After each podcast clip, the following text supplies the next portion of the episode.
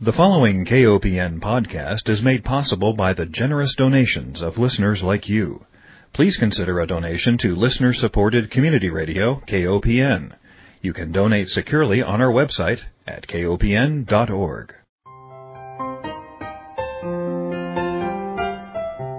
Hi, welcome to Food Sleuth Radio, where we help you think beyond your plate.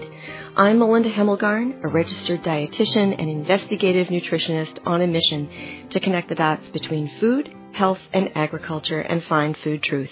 And today I am delighted to welcome a fellow registered dietitian and nutritionist at Stanford University Medical Center, Joanne Hattner. Joanne also has a private practice in the San Francisco Bay Area where she specializes in gut health. And specifically, she is an investigator in clinical research trials on probiotics, prebiotics, and their effect on irritable bowel syndrome. She is the author of Gut Insight, Probiotics and Prebiotics for Digestive Health and Well-Being. Ms. Hattner received a Bachelor of Science degree from the University of Idaho and a graduate degree from the University of California at Berkeley in Public Health. She has over 30 years' experience, which includes teaching nutrition to medical students at Stanford School of Medicine, and she also speaks regularly at national health professional meetings. Joanne, welcome. Thank you. Thank you, Melinda. Well, I was eager to read your book. I think that we have seen an increase in GI or gastrointestinal complaints. People seem to have GI illnesses that they are not quite able to explain. And I think that your book, Gut Insight, Probiotics and Prebiotics for Digestive Health and Well-Being, is a wonderful consumer guide for helping to restore the microbiome or the microbiology, the organisms that live within our intestines. So I'm delighted to have you with me. Thank you. Well, let's start first with just a simple question. Why did you write this book? I wrote the book because I could only imagine a consumer standing in front of the cold case, looking at all the products that were beginning to take space on the shelf and not understanding a thing about probiotics. You know, we were really a little late in getting these products. I mean, if you were in Europe, if you were in Asia, you saw products with probiotics long before we saw them here. So when we did get them, it seemed like a whole rash of products came in, and then there were products for children, and then there were products within the yogurt industry that were just so different, whether they were flavored or not flavored or non-fat or full fat, and who knew what they were. And that's why I wrote the book. Yeah, I think we're still there. I read something that said that probiotics are either the leading or one of the top three dietary supplements on the market today. And even I, as a dietitian, I go in and, just as you said, I look in the refrigerated case and I think, how on earth can we make sense of these products? But what I like about your book is that it's food-focused. Exactly. You know, I'm a nutritionist, and food is my product. So I promote food, natural food. And if you can do it with food, why wouldn't you do it with food rather than looking for the right supplement for you? People take supplements, but then they decide, oh, they're a little too expensive, or I'm going to miss a few weeks. But food, you can establish a habit, and that habit is that you're really enjoying it and you're eating it on a regular basis. Mm-hmm. In your book, you mention that you've counseled hundreds of patients with digestive ills, and that runs the whole range from chronic constipation to diarrhea, bloating, and gas. I'm curious to know, what have you learned over the years from your patients? Well, it's interesting because in the beginning I was dealing in pediatric patients, and I learned about gut physiology. So I learned if you have a damaged GI tract, you need to feed it carefully and refeed it carefully. And so that was really important to me, to understand, for example, why when we took milk out of the diet for the gut to rest, we would first add back yogurt with the live active cultures. And why did we do that? We did that because yogurt has cultures that actually help to digest lactose. So I learned those things just about gut physiology. And then as I began to deal with the older population and into teens and adults, I developed a new appreciation for the gut-brain communication. Mm-hmm. And I think so much of today's illness may well be related to what's going on in our stressful lives.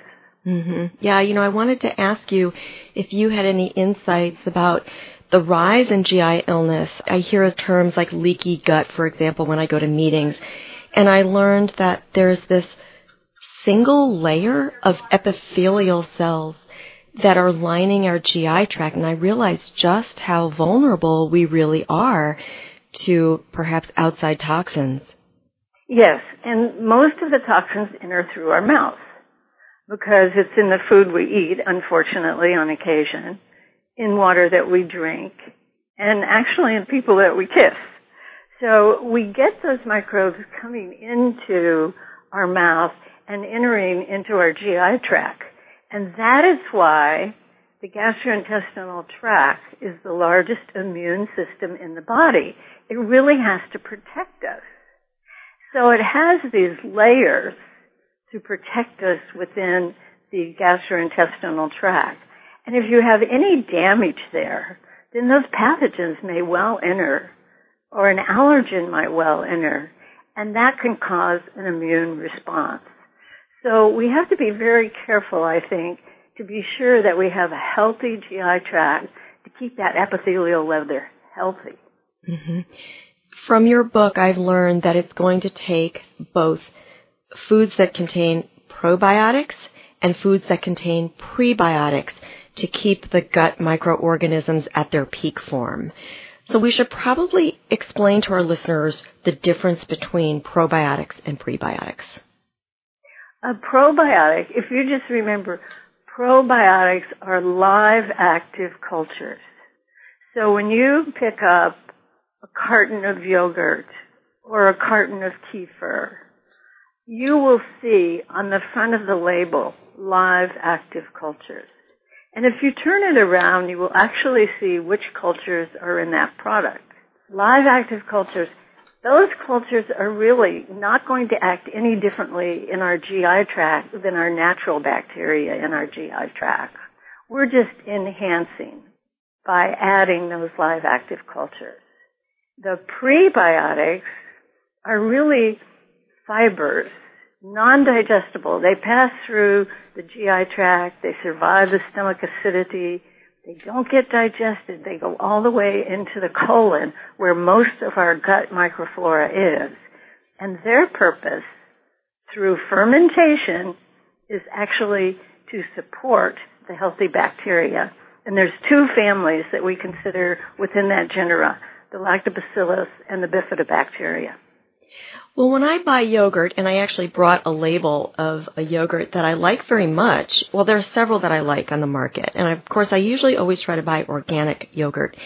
But there's another product on the market called Siggy's that is not organic. They make it without the use of recombinant bovine growth hormone, which is good.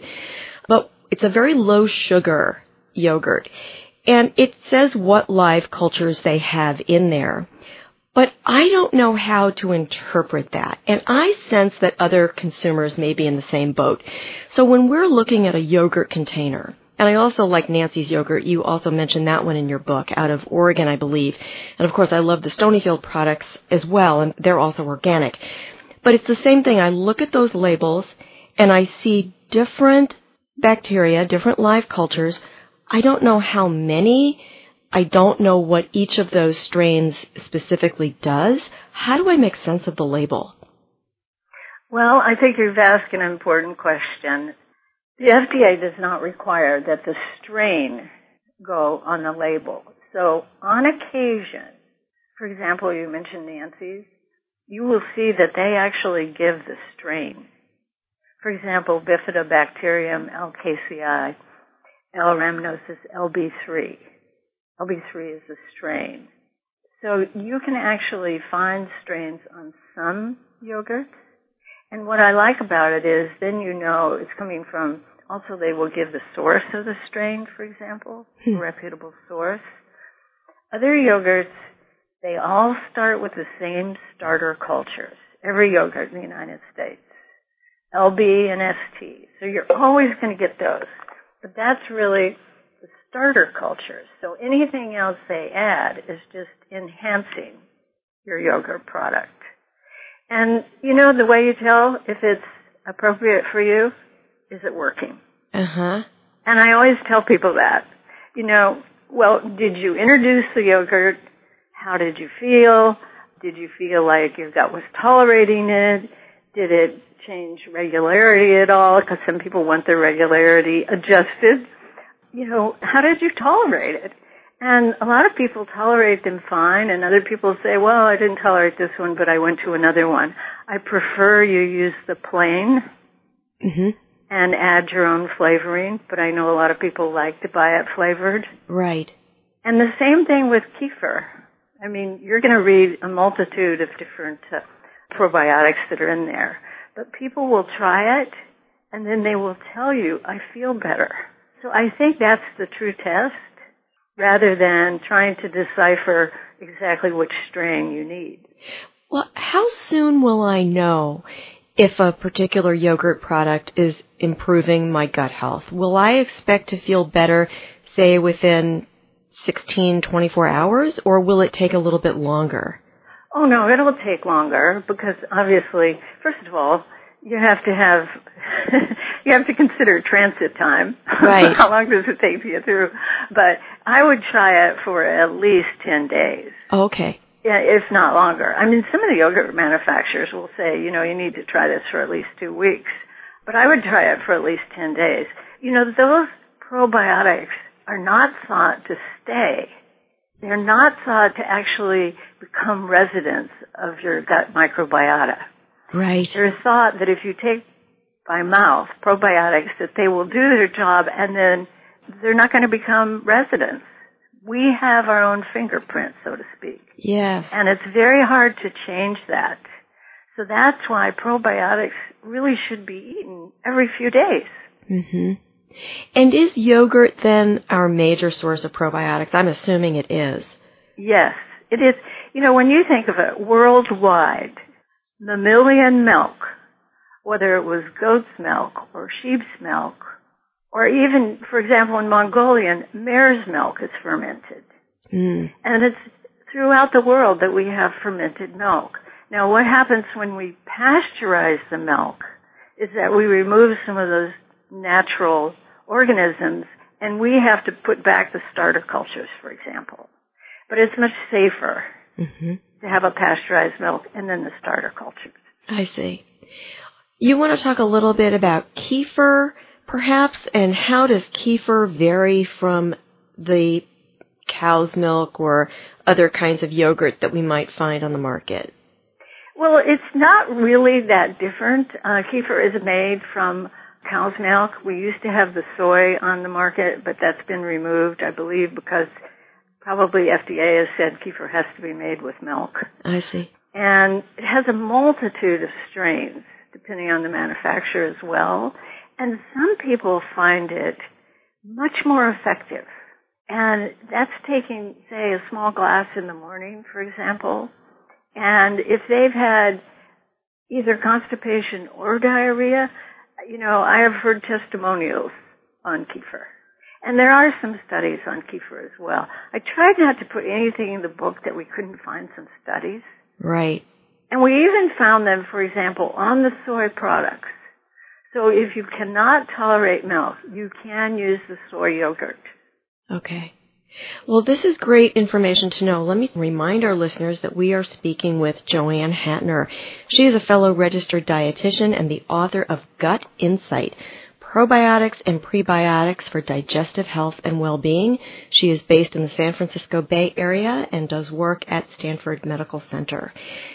Let me ask you, Joanne, about the prebiotics specifically. What I thought was so interesting in your book is that you went through, there's a definition in order to be a prebiotic, and it has to have 3 specific factors.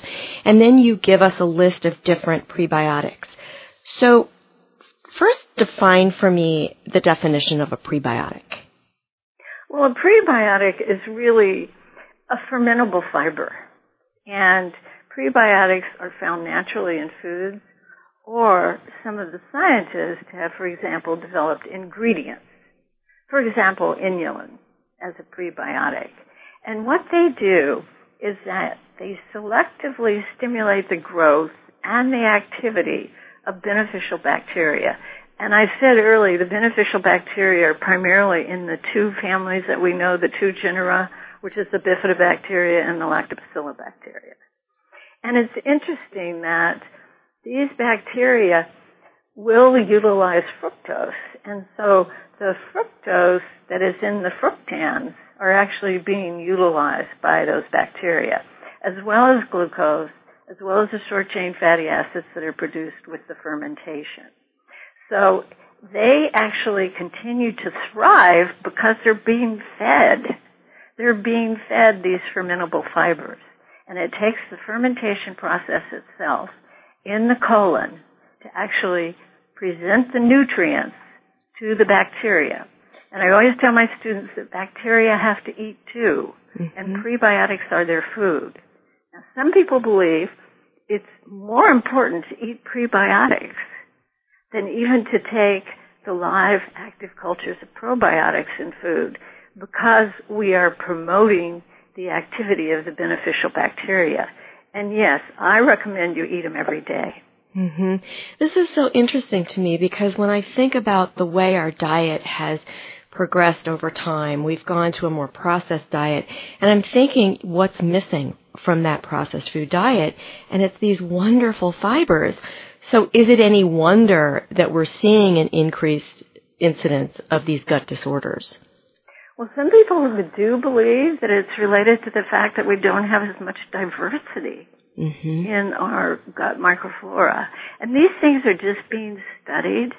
Like, how do we get more diversity, for example? Or how do we really support the beneficial bacteria, and what are their roles?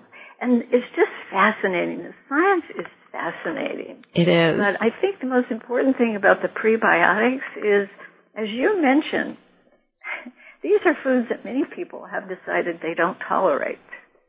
And so they have removed them from their diet. But the stars of prebiotics are the onion, the garlic, the leek, the artichoke. So I always tell people, if you don't tolerate raw onion, that's fine. Try a cooked shallot or try a spring onion.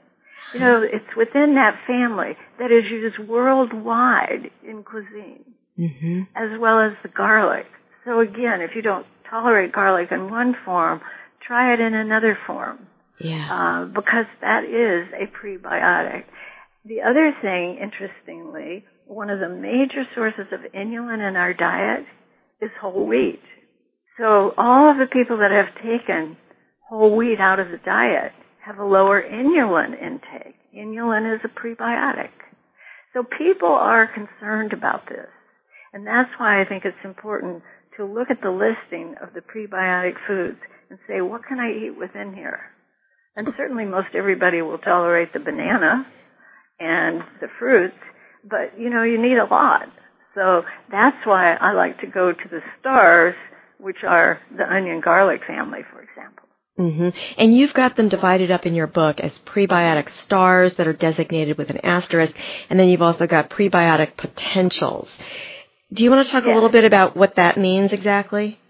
Well, foods were not actually analyzed until Van Loo decided in 1995, in the 90s, to analyze these foods as a source of inulin and oligosaccharides. And when we were writing the book, we called around and wrote to various researchers and said, where did you get these prebiotic foods? You know, what listing did you use? And they all said, we used Van Loo. So stars means that those foods have actually been analyzed. I see. Prebiotics.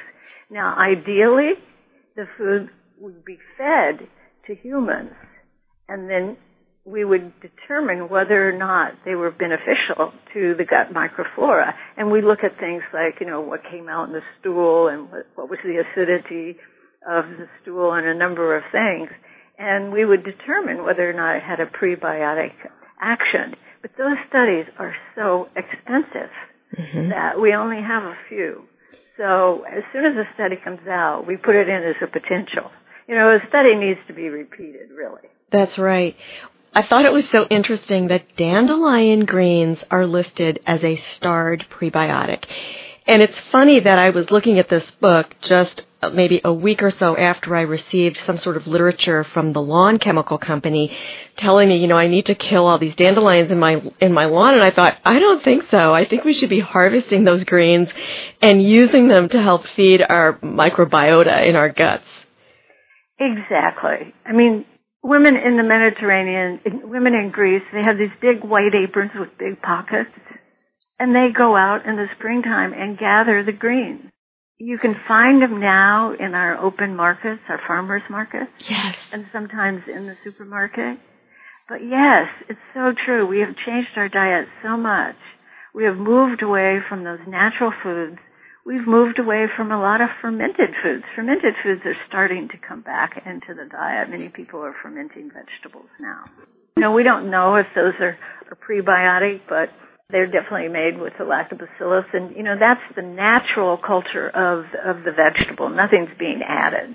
So we need more studies on those foods, certainly, but when you look at how they've been used for hundreds of years and associated with health benefits, and we've taken a lot of those foods out, so they're just beginning to come back. I wanted to ask you about fermented foods like kimchi and sauerkrauts, and I agree, I'm thrilled to see all the new cultured foods at even my local farmer's market now. How do they benefit the gut exactly? Are they also then carriers of these microorganisms that help feed the microorganisms in our gut? Well, the fermenting vegetables actually have a lactic acid bacteria. So many people think that lactic acid bacteria may actually have probiotic potential. I see. And so when the kimchi is fermenting, they're thinking that perhaps that has probiotic activity. More studies certainly done in the Korean literature than in our literature. But also it's interesting that some of the major ingredients that are added to kimchi are garlic. Right. Now, what a combination. Yeah. You know, how nice. I mean, I would love for everyone just to get a basket and put their onions and their garlic and their shallots, you know. I like to put it in the cupboard because they say it should be dark. And then pull those out at night when you're getting ready to prepare a meal. Because there's almost, I can't tell you how many dishes you can use those in. Mm-hmm. Well, that leads me to a question about quantity, because I think it's sort of the American way, right, to think that if a little is good, more must be better.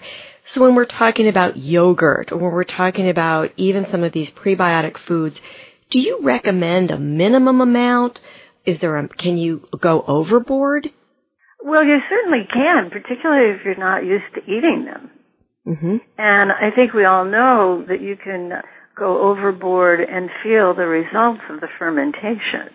And that's not a pleasant effect.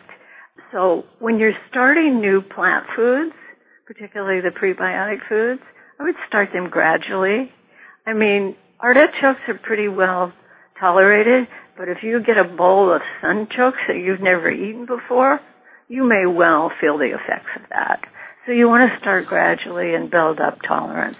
And I think you do. You know, there's a really interesting study in Japan where the Japanese were eating a particular type of seaweed. They actually developed microbiota that could ferment that seaweed.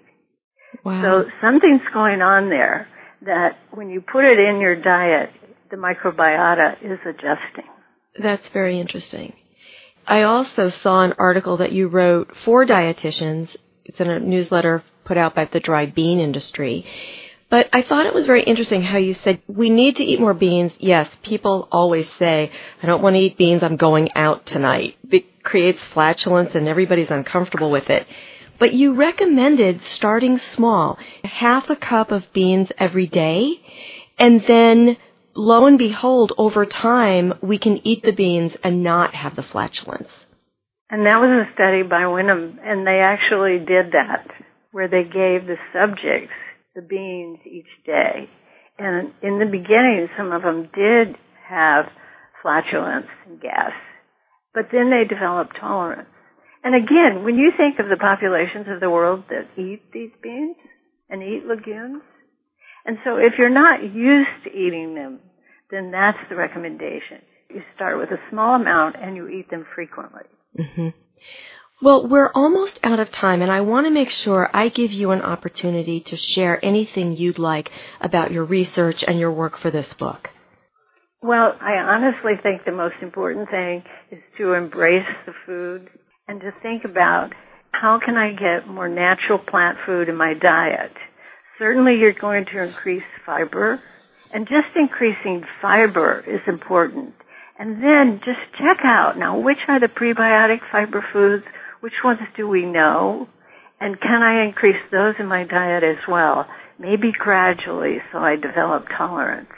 And as far as the probiotics, you can get enough through food. You can get enough through going to the cold case and looking for the yogurt that you want and looking for the kefir that you want and trying those gradually as well, whether you're using a milk base in the yogurt or you're using a soy base. And have you seen drastic changes in your patients with irritable bowel syndrome simply by following these dietary tips? Irritable bowel is one of the most difficult things to treat. And in all honesty, after doing those studies, I'm convinced there's probably a gut-brain axis and communication. And whether or not it starts in the brain and goes to the gut, in other words, we're under great stress and it goes to the gut and we get those symptoms, or whether or not it starts in the gut and goes to the brain, we don't know. But I think that there's more and more research on that, and the more you talk to people, I'll say to them, so tell me again what you had to eat and where were you and what were the circumstances. And it's very interesting how sometimes they'll say, oh, yes, you're right. I was hurried, I was under stress, I was going to a meeting, and I was having symptoms. Mm-hmm. So I think you have to really not only treat it with food, but you also have to treat it with other things like mindfulness and other kinds of lifestyle factors. Well, Joanne, I want to thank you so much for sharing your time with us this afternoon. And I want to also remind our listeners that Food Sleuth Radio is produced by Dan Hemelgarn at KOPN Studios in beautiful downtown Columbia, Missouri. We have been speaking with Joanne Hattner. She is a registered dietitian and nutritionist at Stanford University Medical Center with over 30 years experience. And specifically, she is an investigator in clinical research trials on probiotics, prebiotics, and their effects on IBS. She's also the author of the book we've been discussing, titled Gut Insight, Probiotics and Prebiotics for Digestive Health and Well-Being, and the website for that is simply www.gutinsight.com. Thank you again, Joanne, and thank you, listeners, for joining us. Thank you.